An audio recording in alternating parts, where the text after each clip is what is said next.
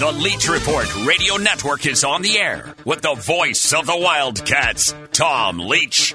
This is where the Big Blue Nation comes for the latest news and views on the Cats. Interact with the show now by tweeting at Leach Report or email leachreport at gmail.com. Call us at 877 904 1080. Now, the voice of your Wildcats, Tom Leach. Welcome in to the Friday edition of the Leach Report, coming to you from the Clark's Pump and Shop studio here in Lexington. Cats host Alabama tomorrow, and we will talk about that. Also, the CBS bracket preview show is coming up tomorrow. We'll talk about that as well with Mike DeCourcy of the Sporting News and Sean Vensil from Hoops Insight. Wildcat news of the day. We'll get right into that. It's presented by Giuseppe's of Lexington and the UK Board of Trustees meeting today. And among the items on the agenda will be consideration of some big projects that have been talked about for a while now.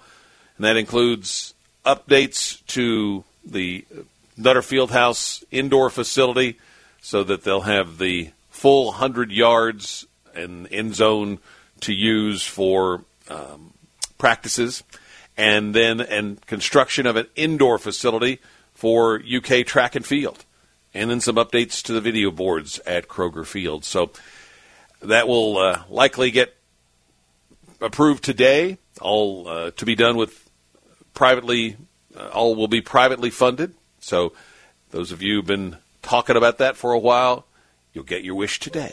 Mark Stoops probably right at the top of that list. Uh, Kentucky and Alabama tomorrow, two weeks after the Cats won 66 55 in Tuscaloosa. The big stat that jumps off the page in that game is that Alabama made only three of 30 shots from the three point line. They took 64 shots, and 30 of them were threes, and they only made three. And that was the big separator because Alabama actually had more field goal attempts, more free throw attempts and points, and out rebounded Kentucky by three. They did uh, a good job on Oscar Tshiebwe. He was 4 of 13 from the field against uh, Bediako and had just 10 points. Uh, Kellan Grady, Bama, like Tennessee this past Tuesday, did a good job on Grady, uh, limiting him to five field goal attempts and 10 points. And Alabama really extended its defense out, again, as Tennessee did this past Tuesday. And the guy who really – got Kentucky going and, and broke down that defense, got inside of it and made shots was Ty Ty Washington. Washington and Daimion Collins were the only two Kentucky players to exceed their season scoring average. Washington had 15 in the game, and of course Collins came off the bench uh, and had uh, what I think 10 big points in that game and six rebounds. Uh, Sahvir Wheeler did not score in the game, so was, you, know, you look at back at the box score and if you uh, covered up the three for 30 of the three point shooting, you see a lot of other things that went well for Alabama. So uh, I'm sure John Calipari will tell you today how tough this game uh, will be expected to be for his guys, but he won't necessarily be blowing smoke because uh, won three straight since the loss to Kentucky. One of those wins over Arkansas. Now they've been doing most of their best work at home. Now they've got to take it on the road. Uh, Kentucky, we're talking about what Alabama did defensively. Kentucky played some sensational defense in that game. They uh, limited uh, Jaden Shackelford to six points. He was 0 for 7 on threes. He averaged almost 20 a game in two games against Kentucky last season. Quinerly limited to just seven points. So those uh, outstanding Alabama guards had rough days against the Kentucky defense in that game. So that will be the challenge tomorrow to get that defense back to the level at which it was playing two weeks ago down in Tuscaloosa. Jay Bilas of ESPN out with his ranking of the top 68 teams in college basketball. He has Gonzaga first, Auburn second, and Kentucky third.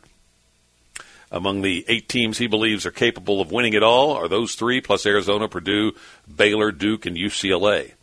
Tomorrow, we'll get a look at CBS's or at the uh, NCAA Tournament Selection Committee's bracket preview on CBS. It'll be airing at 12:30 Eastern Time as the lead-in to the Kentucky-Alabama game. I'm guessing Kentucky will be projected a two seed in that after the loss at Tennessee. I think they could get back to the one line if they win out in the regular season. Um, not a huge difference one way or the other, but one's better than two. And um, I think Gonzaga and Auburn are going to be pretty tough to knock off that one line. Arizona, to me, really hadn't done much, but they don't have much left to worry about losing. Um, so they may stay there as well. And so it may actually be Kentucky and Kansas kind of battling for that other number one slot. I was just looking at Arizona's uh, resume. They beat, I think, Illinois early. It's a nice win. Um, and they split with UCLA, and that's it. um, but nevertheless, um, they uh, look like a pretty solid uh, spot on that one line unless uh, they get upset. Congrats to the UK women. Three wins in a row. They beat Vandy last night 69 65. Dre Edwards continued her outstanding play with 20 points for Kentucky. So the Wildcats are trying to play themselves back into NCAA tournament contention, and uh, they're making a strong run here at the end of the season. So uh, good for them. Maybe it comes down to simply getting healthy. They played several games which they were really shorthanded through either illness, injury, or suspension, and now they're getting everybody, all their players, out on the floor. It's what John Calipari said for his men's team: get everybody healthy is the big key right now. We'll talk about all that and more coming up with our guests today, Sean Vensil and uh, Mike DeCourcy. You can find the links to the stories that we talk about each day on the Bud Light Leach Report page at TomLeachKY.com. Our Wildcat News of the Day is a service of Giuseppe's of Lexington.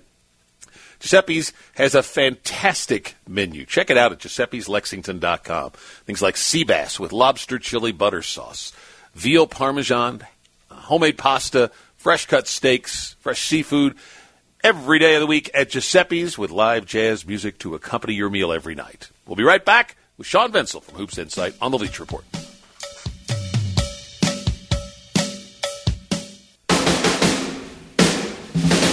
Can't get to a radio? You can listen to us live on the web at talkradio1080.com. Now, back to the show.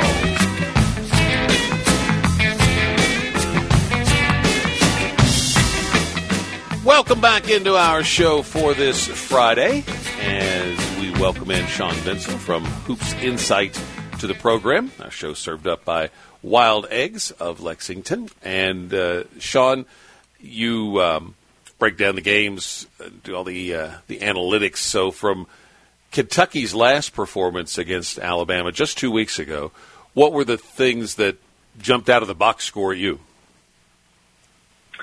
Yeah, definitely. A, a couple things I had uh, noted coming into the game were that, um, first of all, that Alabama tended to struggle defensively inside the arc, you know, around the rim uh, in their big games. That's where they kind of fell apart in a lot of their losses. Those a, a weak spot for them. Interestingly enough, um, they tended to do worse when Charles Bediako was in the game, shot blocker, who actually had a really good game against Kentucky, really frustrated Oscar Tshiebwe. But overall, uh, Kentucky was was able to have more success when Bediako was in the game. I think some of that is, you know, as a, a freshman, especially against a, a penetrating guard like Ty Ty Washington or some of the guards Kentucky has, I think Bediako has a little bit more trouble there getting the right assignments, whereas uh, Noah Gurley, the, the kind of the other alternative there, does well. So um, that that was interesting to me that that pattern continued. And I, I think the interesting thing is, I, I actually wonder if Kentucky might have kind of suckered Alabama into playing Bediako a little bit more against Tshiebwe, which I think overall is probably good for for Kentucky.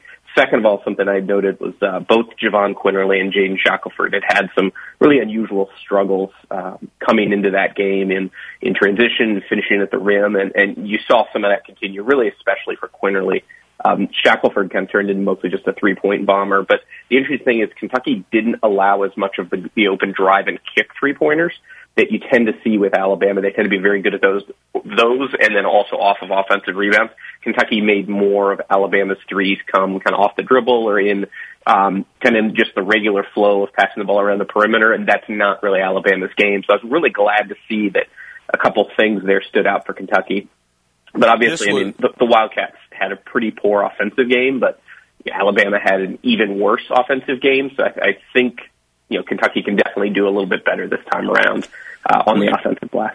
What you're talking about defensively is uh, an example of what I think it was actually after that game. Calipari talked about how this team may be the best one he's had at focusing in on the game plan and taking the, the coaching and putting it into practice uh, on the court and executing what they uh, what they talk about in their practices. I'm almost certain it was right after that game, and I'm sure he was talking about the things you're talking about, how they defended Alabama. That's where I thought there was some some slippage uh, Tuesday night in the loss to Tennessee uh, in terms of they didn't lock in uh, on the things they needed to do. Did a better job defensively in the second half, but offensively, something one of the the things that always comes up when Kentucky plays Tennessee Calipari talks to his guys about how you've got to basically get into the body of the Tennessee player to get open. Then you pop out to get the pass. You don't just pop out to get the pass because they're going to be draped all over you and deny the uh, the pass. And they didn't do a good job of that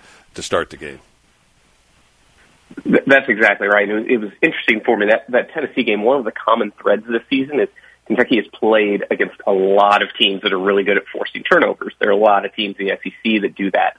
Tennessee, Florida, Auburn, LSU and Kentucky hasn't really had trouble with turnovers, really, except for the Texas A&M game, where it's mostly a Sahvir Wheeler kind of off the dribble issue, and uh, and then the Tennessee game, where, like you mentioned, just a lot of kind of sloppy passes and letting the ball hawks uh, jump out there. But otherwise, I you know, so going into the Tennessee game, I actually wasn't very worried about Kentucky having trouble because of turnovers because they just haven't done that this season. They've been, like you said, really smart at understanding kind of the game plan, the little things you have to do to not let your opponent uh, take advantage of you there. So definitely a little, little bit off the the other night. There were, I mean, some of it was just Kentucky was un, just unbelievably bad scoring at the rim. Um, but there were some positives to take away, I thought, from the Tennessee game.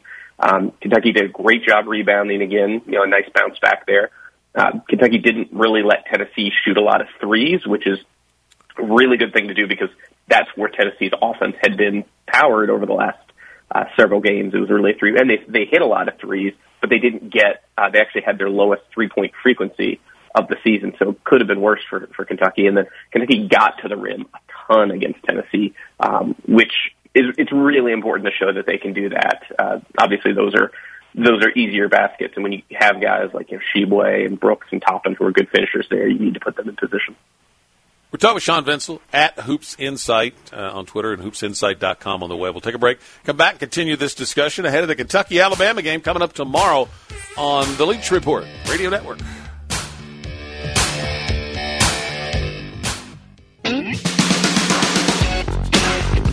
It's the Leach Report on Talk Radio 1080. Tweet us at Leach Report or email leachreport at gmail.com. 24 past the top of the hour. Chat with Sean Vensil from Hoops Insight ahead of the Kentucky Alabama rematch tomorrow. Um, Kentucky has been much more efficient offensively this season compared to last year. Um, I've made this comment before that uh, our broadcast team was at uh, dinner a few weeks ago. We were kind of thinking back to last season, and I said, you know, really, Kentucky uh, didn't have uh, much point guard, true point guard play. They didn't have a strong low post presence, and they didn't shoot well. So uh, it's amazing that they didn't win a lot of games. Uh, jokingly, obviously. So this year. They have outstanding point guard play with two players. They have a strong low post presence, and they shoot it much better. But beyond those numbers that uh, you can see out of the box score. What have you seen? I, I think the biggest difference for me is uh, this year Kentucky, as a full team, has been amazing at scoring. I'll, I'll call it kind of 15 feet and in. Um, Kentucky, for much of the season, has been the number one team in the country in field goal percentage at the rim. Last year, I think Kentucky was around a hundredth in that, um, and that's a, obviously a huge, huge issue because that that's an area where you can really differentiate yourself. And Oscar Tshiebwe is a big part of that, but it's not just him. Uh, Keion Brooks, Jacob Toppin, even Ty Ty Washington Sahvir Wheeler until the last couple weeks uh, have been amazing finishing there. Kellan Grady doesn't get there a lot, but finishes at a really high rate when he does. And it's really not just in transition. In fact, Kentucky's just as good uh, in half court offenses getting there. I think a lot of that has to do with the fact that they play uh, a little bit more spread out offense instead of having two post players, which bring defenders to the rim. Kentucky spread out a little bit more, and they're letting guys finish. Last year, for example, um, BJ Boston had a ton of trouble finishing at the rim, and a lot of the thing was he just he wasn't physically very you know very uh, very strong. And when defenders are around the rim, you've got to finish through them. And so if he had had a little bit more space, I think that would that would have helped out. So that's the biggest thing. And then second of all, it's just that Kentucky is amazingly doing this while not being not drawing many free throws, which is tremendously efficient. It's, Kentucky is really good at running half court offense. In fact, as good as you know, Kentucky looks really good when they run with Sahvir Wheeler, but l- looking back at it, a lot of times Kentucky's transition offense actually lets them down in big games a little bit more than their half court offense does. Um, I'm I'm just amazed at the ability for like Sahvir Wheeler, for example, to kind of control the game, you know, penetrate, but then back it out if he needs to. Obviously, when Ty Ty Washi is healthy, he's just absolutely electric at getting you know those 10, 12 foot jumpers. And I I, I haven't looked at the stats late, lately; it's a little harder to find him, but I think he's probably about as good as anyone in the country at hitting those short jumpers. Kind of reminds me of Immanuel Quickley when he was. Uh, he was here a few years ago, and so it's just those those little things that Kentucky's doing in executing half court offense makes up for the fact that some of the areas that they've been really good at under Calipari, like drawing drawing free throws, just aren't as good this year. But Kentucky doesn't need it, and yeah, this this is you know this may end up being the best offense that uh, Calipari's had in many many years, if not the best at Kentucky. What was the what were the the primary breakdowns from that that level of offense on Tuesday night? Yeah, uh, I mean, the, the interesting thing is, is you know, in uh, in transition offense on Tuesday night against Tennessee, Kentucky really didn't just didn't look like a team that knew kind of was getting the shots that they really wanted. Um, you've got, I, and I don't know how much of it is actually Tennessee's defenders versus how much is just Kentucky, uh, you know, Kentucky struggling. But you've got guys like yeah, Sahvir Wheeler, for example, has really been struggling lately in uh, in transition offense at finishing around the rim. Um, I, I'm, I'm just surprised because that's an area that he's really, really been great at. But I mean, like the other night, Kentucky got got to the rim in transition.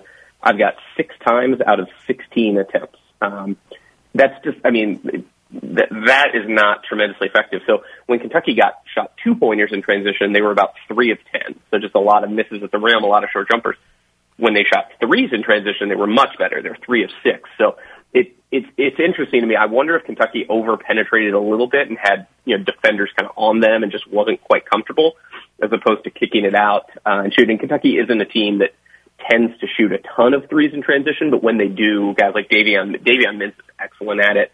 Um, Kellan Grady tends to be pretty excellent at it because he's he's a good uh, shooter off the move.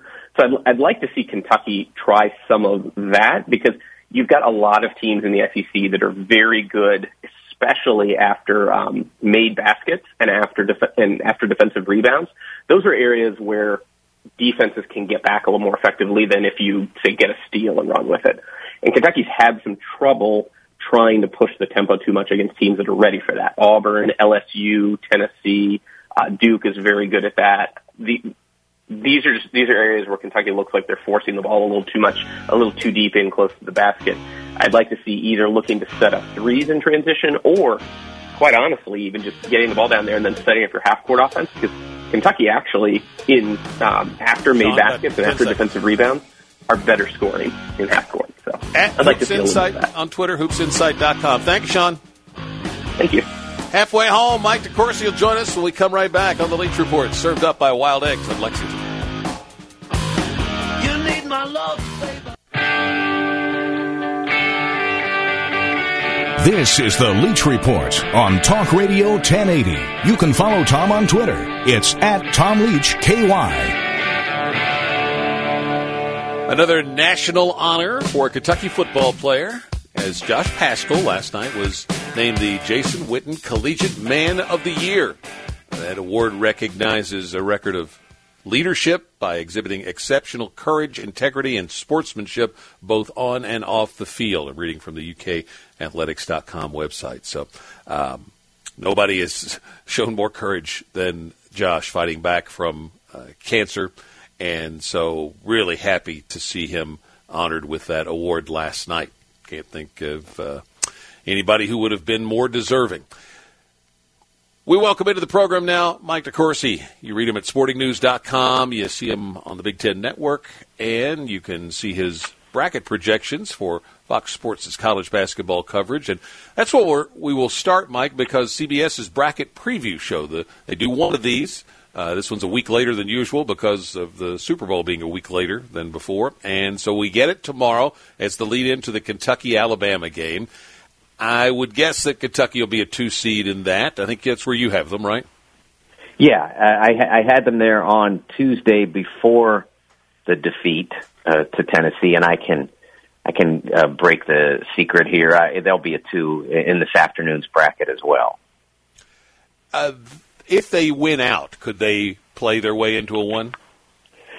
Yeah, I, I think that you know when this stretch began with Tuesday's Tennessee game, I said that I thought if they went three and one in it, that they had a good shot. Now, some of that is dependent on what others do. Uh, Arizona, Auburn, Kansas.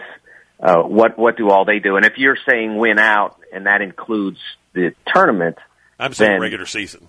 Regular season, yeah. I mean, they, they would be in the mix certainly, uh, but I, I think that Gonzaga's one. I'm not going to say it's out of reach because if they lose, then I think it's in peril. They don't have the the overwhelming regular season success and strength of schedule that they have had in past years entering their tournament. Like a year ago, of course, they were undefeated, but a year ago, even with a loss or so entering their tournament, if they'd taken a second, they they would have still been a one. But this year, I, if they take a, a loss, either in their Bay Area trip, they have to go to San Francisco and St. Mary's on the final week of the regular season and then they have their conference tournament. If they take one, their their one seat is in play for others to to to try to reach. Of course, Auburn, uh, the, their circumstance with uh, with their schedule has been really meager uh, since the, since basically since the Wildcats left town. and and they they went to Arkansas, and that was all that they really had left that they should have a chance at losing. It's just the way their schedule broke they don't have to come to UK. They don't have to go to LSU. They didn't have to go. They they just didn't have a difficult SEC schedule, so they should continue to win. If they were to lose, that puts them in play. Same with in Kansas, more likely to take a loss, but they they have enough already, enough baggage already that they can't really afford it. So all of those teams and Arizona, again, because of a weak conference, uh, uh, they have UCLA, which they've already been through. They they have SC. If they were to lose one of those, I think that puts them in play. So any of them are reachable for Kentucky if the Wildcats were able to close out uh, with five consecutive wins. Just looking, I'm just looking at KenPom's uh, rankings now. You've got just in the top uh, 12 here. You've got Gonzaga, Arizona, Baylor, uh, Houston, UCLA, Texas Tech so I think it's half of that top 12 that are uh, east or west of the Mississippi River. It, it, seems to be that you know if Kentucky, even if they did take another loss, they're going to be in a position, strong enough position that it's it's hard to imagine they wouldn't start out in Indianapolis with the way they uh, do the brackets. Yeah, exactly. As I've done this, uh, the only teams that want Indy that are in the uh, that are in the conversation basically for a top, you know, for a protected seed for a protected location. Uh, would be Purdue, obviously, right down the road. Uh, Kentucky would want it, and Ohio State. Those would be the three, and, and and Illinois. I'm sorry, that's four. So there are four teams that are would buy for that. Illinois and Ohio State on my current bracket are two lines behind Kentucky and Purdue. So I, I w- could could Illinois reach up to that level? Yes, but they would probably have to take Purdue down either either Illinois or Ohio State in the process of reaching up to get a protected uh, uh, circumstance, they would have to probably take Purdue down. So I think Kentucky, as long as they take care of their business uh, down the stretch, and that means at least going three and two, four and one, I, I think they'll still be in position to to get that Indy spot. Some years there are a small number of teams that seem to separate themselves. I thought last year, you know, it was hard to think Gonzaga or Baylor, one of Gonzaga or Baylor wouldn't be in the finals, and turns out they were both there. Um, and the year that uh, Kentucky nearly went undefeated, Duke, Kentucky, and uh, to a slightly lesser extent Wisconsin maybe Arizona were teams that it was a pretty small group at the, at the top. You kind of figured two or three of those those teams would uh, at least make it to a Final Four. This year, to me, feels like it's uh, the you know the the pool of title contenders is deeper, and I kind of feel like uh, we'll have um, maybe uh, at least one, if not two, little bit of a surprises maybe by the time we get to a Final Four. Just I guess in general seems a little more spread out the the, the quality. What do you think? One of the elements of that, Tom, I wrote about yesterday, and I talked to John for this, uh, is the fact that usually, and you look over the last 15 years at the NCAA champions, and in that group, going back, uh, really, uh, actually, I think it's even 16, 17 years, going back to Carolina in 2005 with Raymond Felton, every single point guard except for Taurean Green in the in the 0607 Florida seasons was either a McDonald's All American or a first round pick uh, on its on on his way to being a first round pick. Every single championship point guard fit one of those two categories. Uh, with the uh, the only other exception would be Ryan Arcidiacono at Villanova, but he had Jalen Brunson standing right there, and he didn't need a lot of help. But if he did, he had Jalen, and then of course Jalen himself was that player two years later. And if you look at this year's this year's uh, contenders, this pool of contenders, there's almost no one like that. The closest that that the closest that anyone comes is one Kentucky with Ty Ty adjacent to Sahvir Wheeler, and Tennessee with Kennedy Chandler. No one else on this list has that. Has that McDonald's All American pedigree on the way in, or likely first round pick on the way out. And so I think that's what opens it up to a large extent because there are still teams that have great coaches. There are still teams that have really terrific wing play, uh, penetrating wing play like uh, Jaden Ivey brings to Purdue. Uh, there are still there are still teams that are top twenty on both sides of the ball in offensive and defensive efficiency. Uh, they, every other category is, still filled except for that one in terms of what usually wins championships.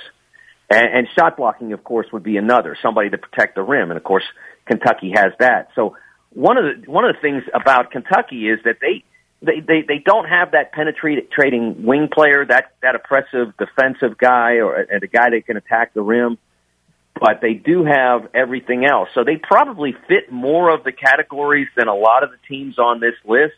The one problem has been, of course, that they haven't been able to stay healthy in their biggest games. Uh, I think we've pretty well established that if, if Kentucky is going to win a national championship, they're going to have to have Wheeler and Washington on the floor, uh, not every single minute together, but always available because they haven't been able to win the biggest games when one or the other is missing. And as you're pointing out, then the, you can read this uh, column Mike's talking about at SportingNews.com. That's one of the the things that is a separator for Kentucky. So if you don't have that on the floor because of injury or illness or something, that takes away one of your big advantages. Yes, absolutely, no question. And I think it. I think having uh, Ty Ty missing missing uh, exacerbates what I talked about before. That you know that Ivey type. You know, obviously he's a A plus uh, example of that. But Kentucky has had scores of those players. Michael Kidd Gilchrist. Uh, they've had Darius Miller. They've had lots and lots of those players in the past. Uh, that that wing player who can attack the lane a little bit, who can defend multiple positions they've had they have had that many on many occasions. In this particular year, um, it's not really it's not really on the roster. So uh, so Ty Ty makes up for that because he can he can hit the lane anytime he wants. Uh, and if you play him for that, then he could pass out. Uh, he's he's a really creative guy, so he makes up for a lot of what you miss with that, and he provides a lot of what other teams don't have in terms of that uh, that playmaking ability as the point guard, the the the, the next level of playmaking ability. There are very good college point guards all around. I mean, uh, you you've got guys like Kerr Kriisa at Arizona. Uh, I, I I think Wendell Green at Auburn is terrific. Uh, there are lots of those kinds of players. Collin Gillespie, of course, at Villanova, but there's a difference in that player. Like like I mentioned, uh, you know, a Hurley or a, a Wayne Turner or uh, there are, are any of those players uh, that has that ability to create offense, to defend the basketball, to think their way through the difficult situations. Uh, those are those are really important players, and and most of the teams that want to win it this year don't have that player. We're talking with Mike DeCourcy, and we'll continue the conversation after this time out. It's the Leach Report. We're served up by Wild Eggs of Lexington, locations in Hamburg and in Palomar for breakfast, brunch, or lunch. And wildeggs.com to get on the online wait list when you're heading to Wild Eggs. We'll be right back.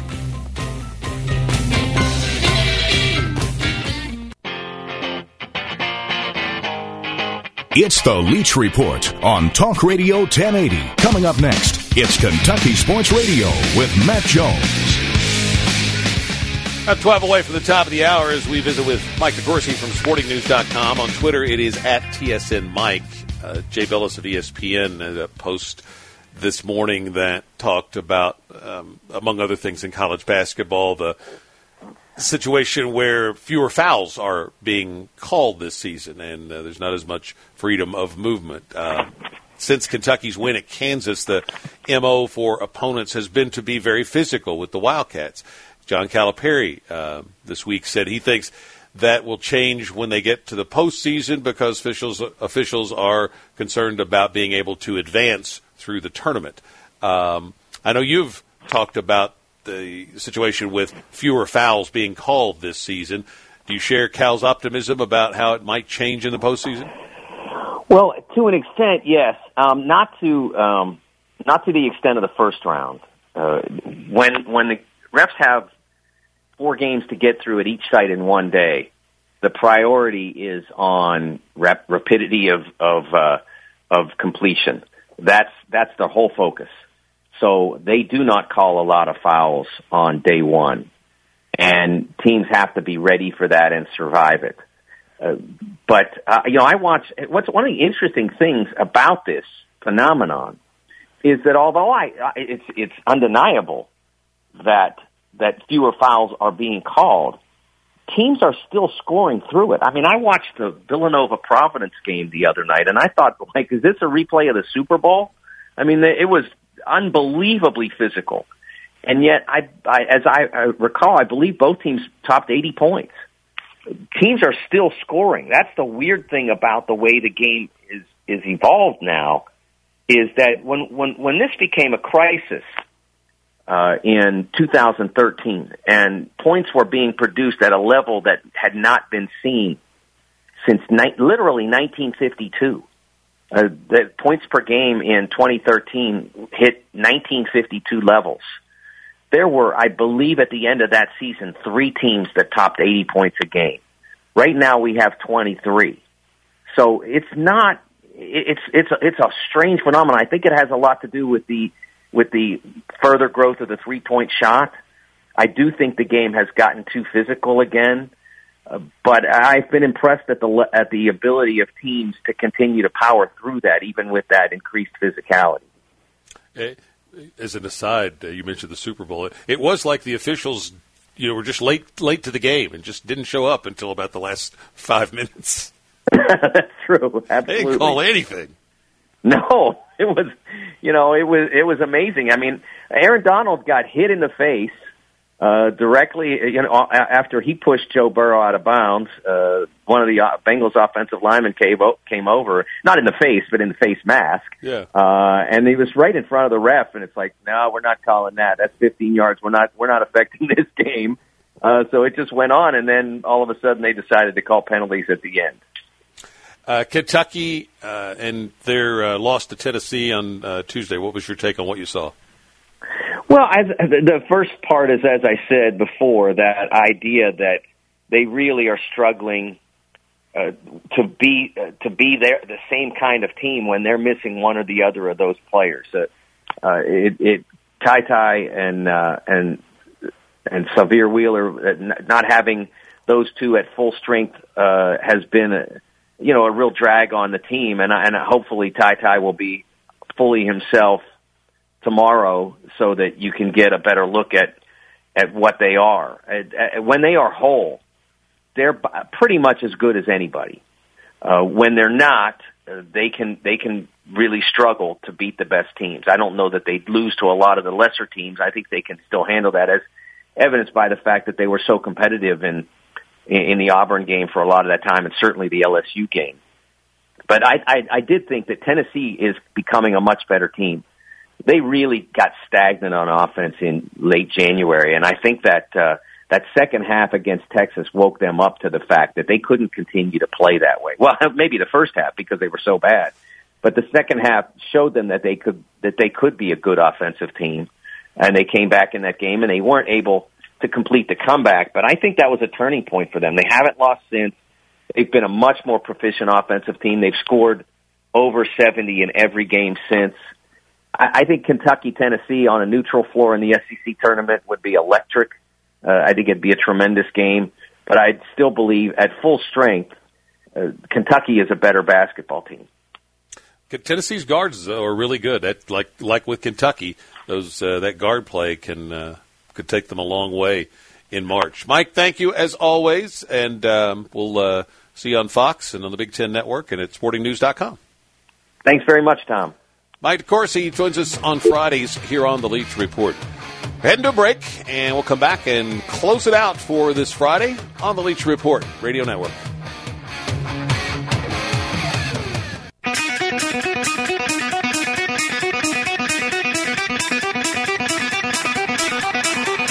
Mellow Mushroom slice of Wildcat history on this day in 2016. Derek Willis had seven threes and 25 points in an 80-70 win for Kentucky over Tennessee. And of a breakout performance there for Derek. And on this day in 1950, Bill Spivey, 40 rebounds in a win over Georgia Tech, 97 to 62.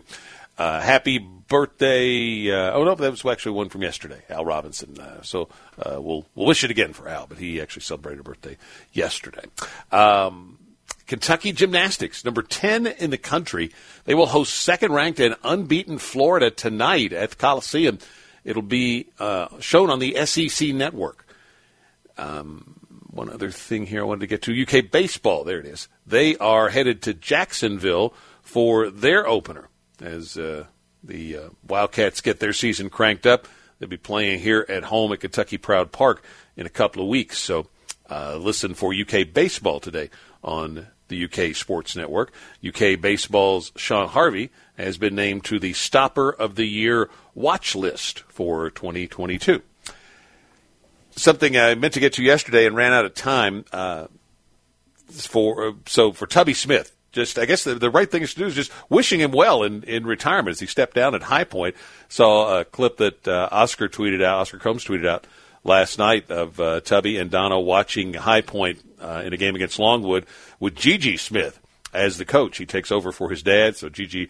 was the head coach for the first time last night. Uh, unfortunately, uh, High Point lost a close one to Longwood, but um, uh, nobody deserves a, uh, a happy retirement more than Tubby. So hopefully he will and Don will get to do some traveling or, or uh, and and probably watching a lot of basketball, obviously. So best wishes to Tubby and uh, good luck to Craig Yeast. He takes on a new challenge, coming back to his hometown. He was a star at Harrodsburg High School. Harrodsburg and Mercer County merged, and so he is the new head football coach at Mercer County High School, coming in from Kentucky Wesleyan. So one of the all-time greats for Kentucky football, and we wish him well at Mercer County. Uh, new O line uh, candidate in the transfer portal comes from Western Kentucky, Cole Spencer, a name to watch. Reports I've read uh, indicate that Penn State might be the favorite for him. And congrats to Davion Mintz, named All District Academic All America team uh, by the uh, Sports Information Directors Association. See you Monday on the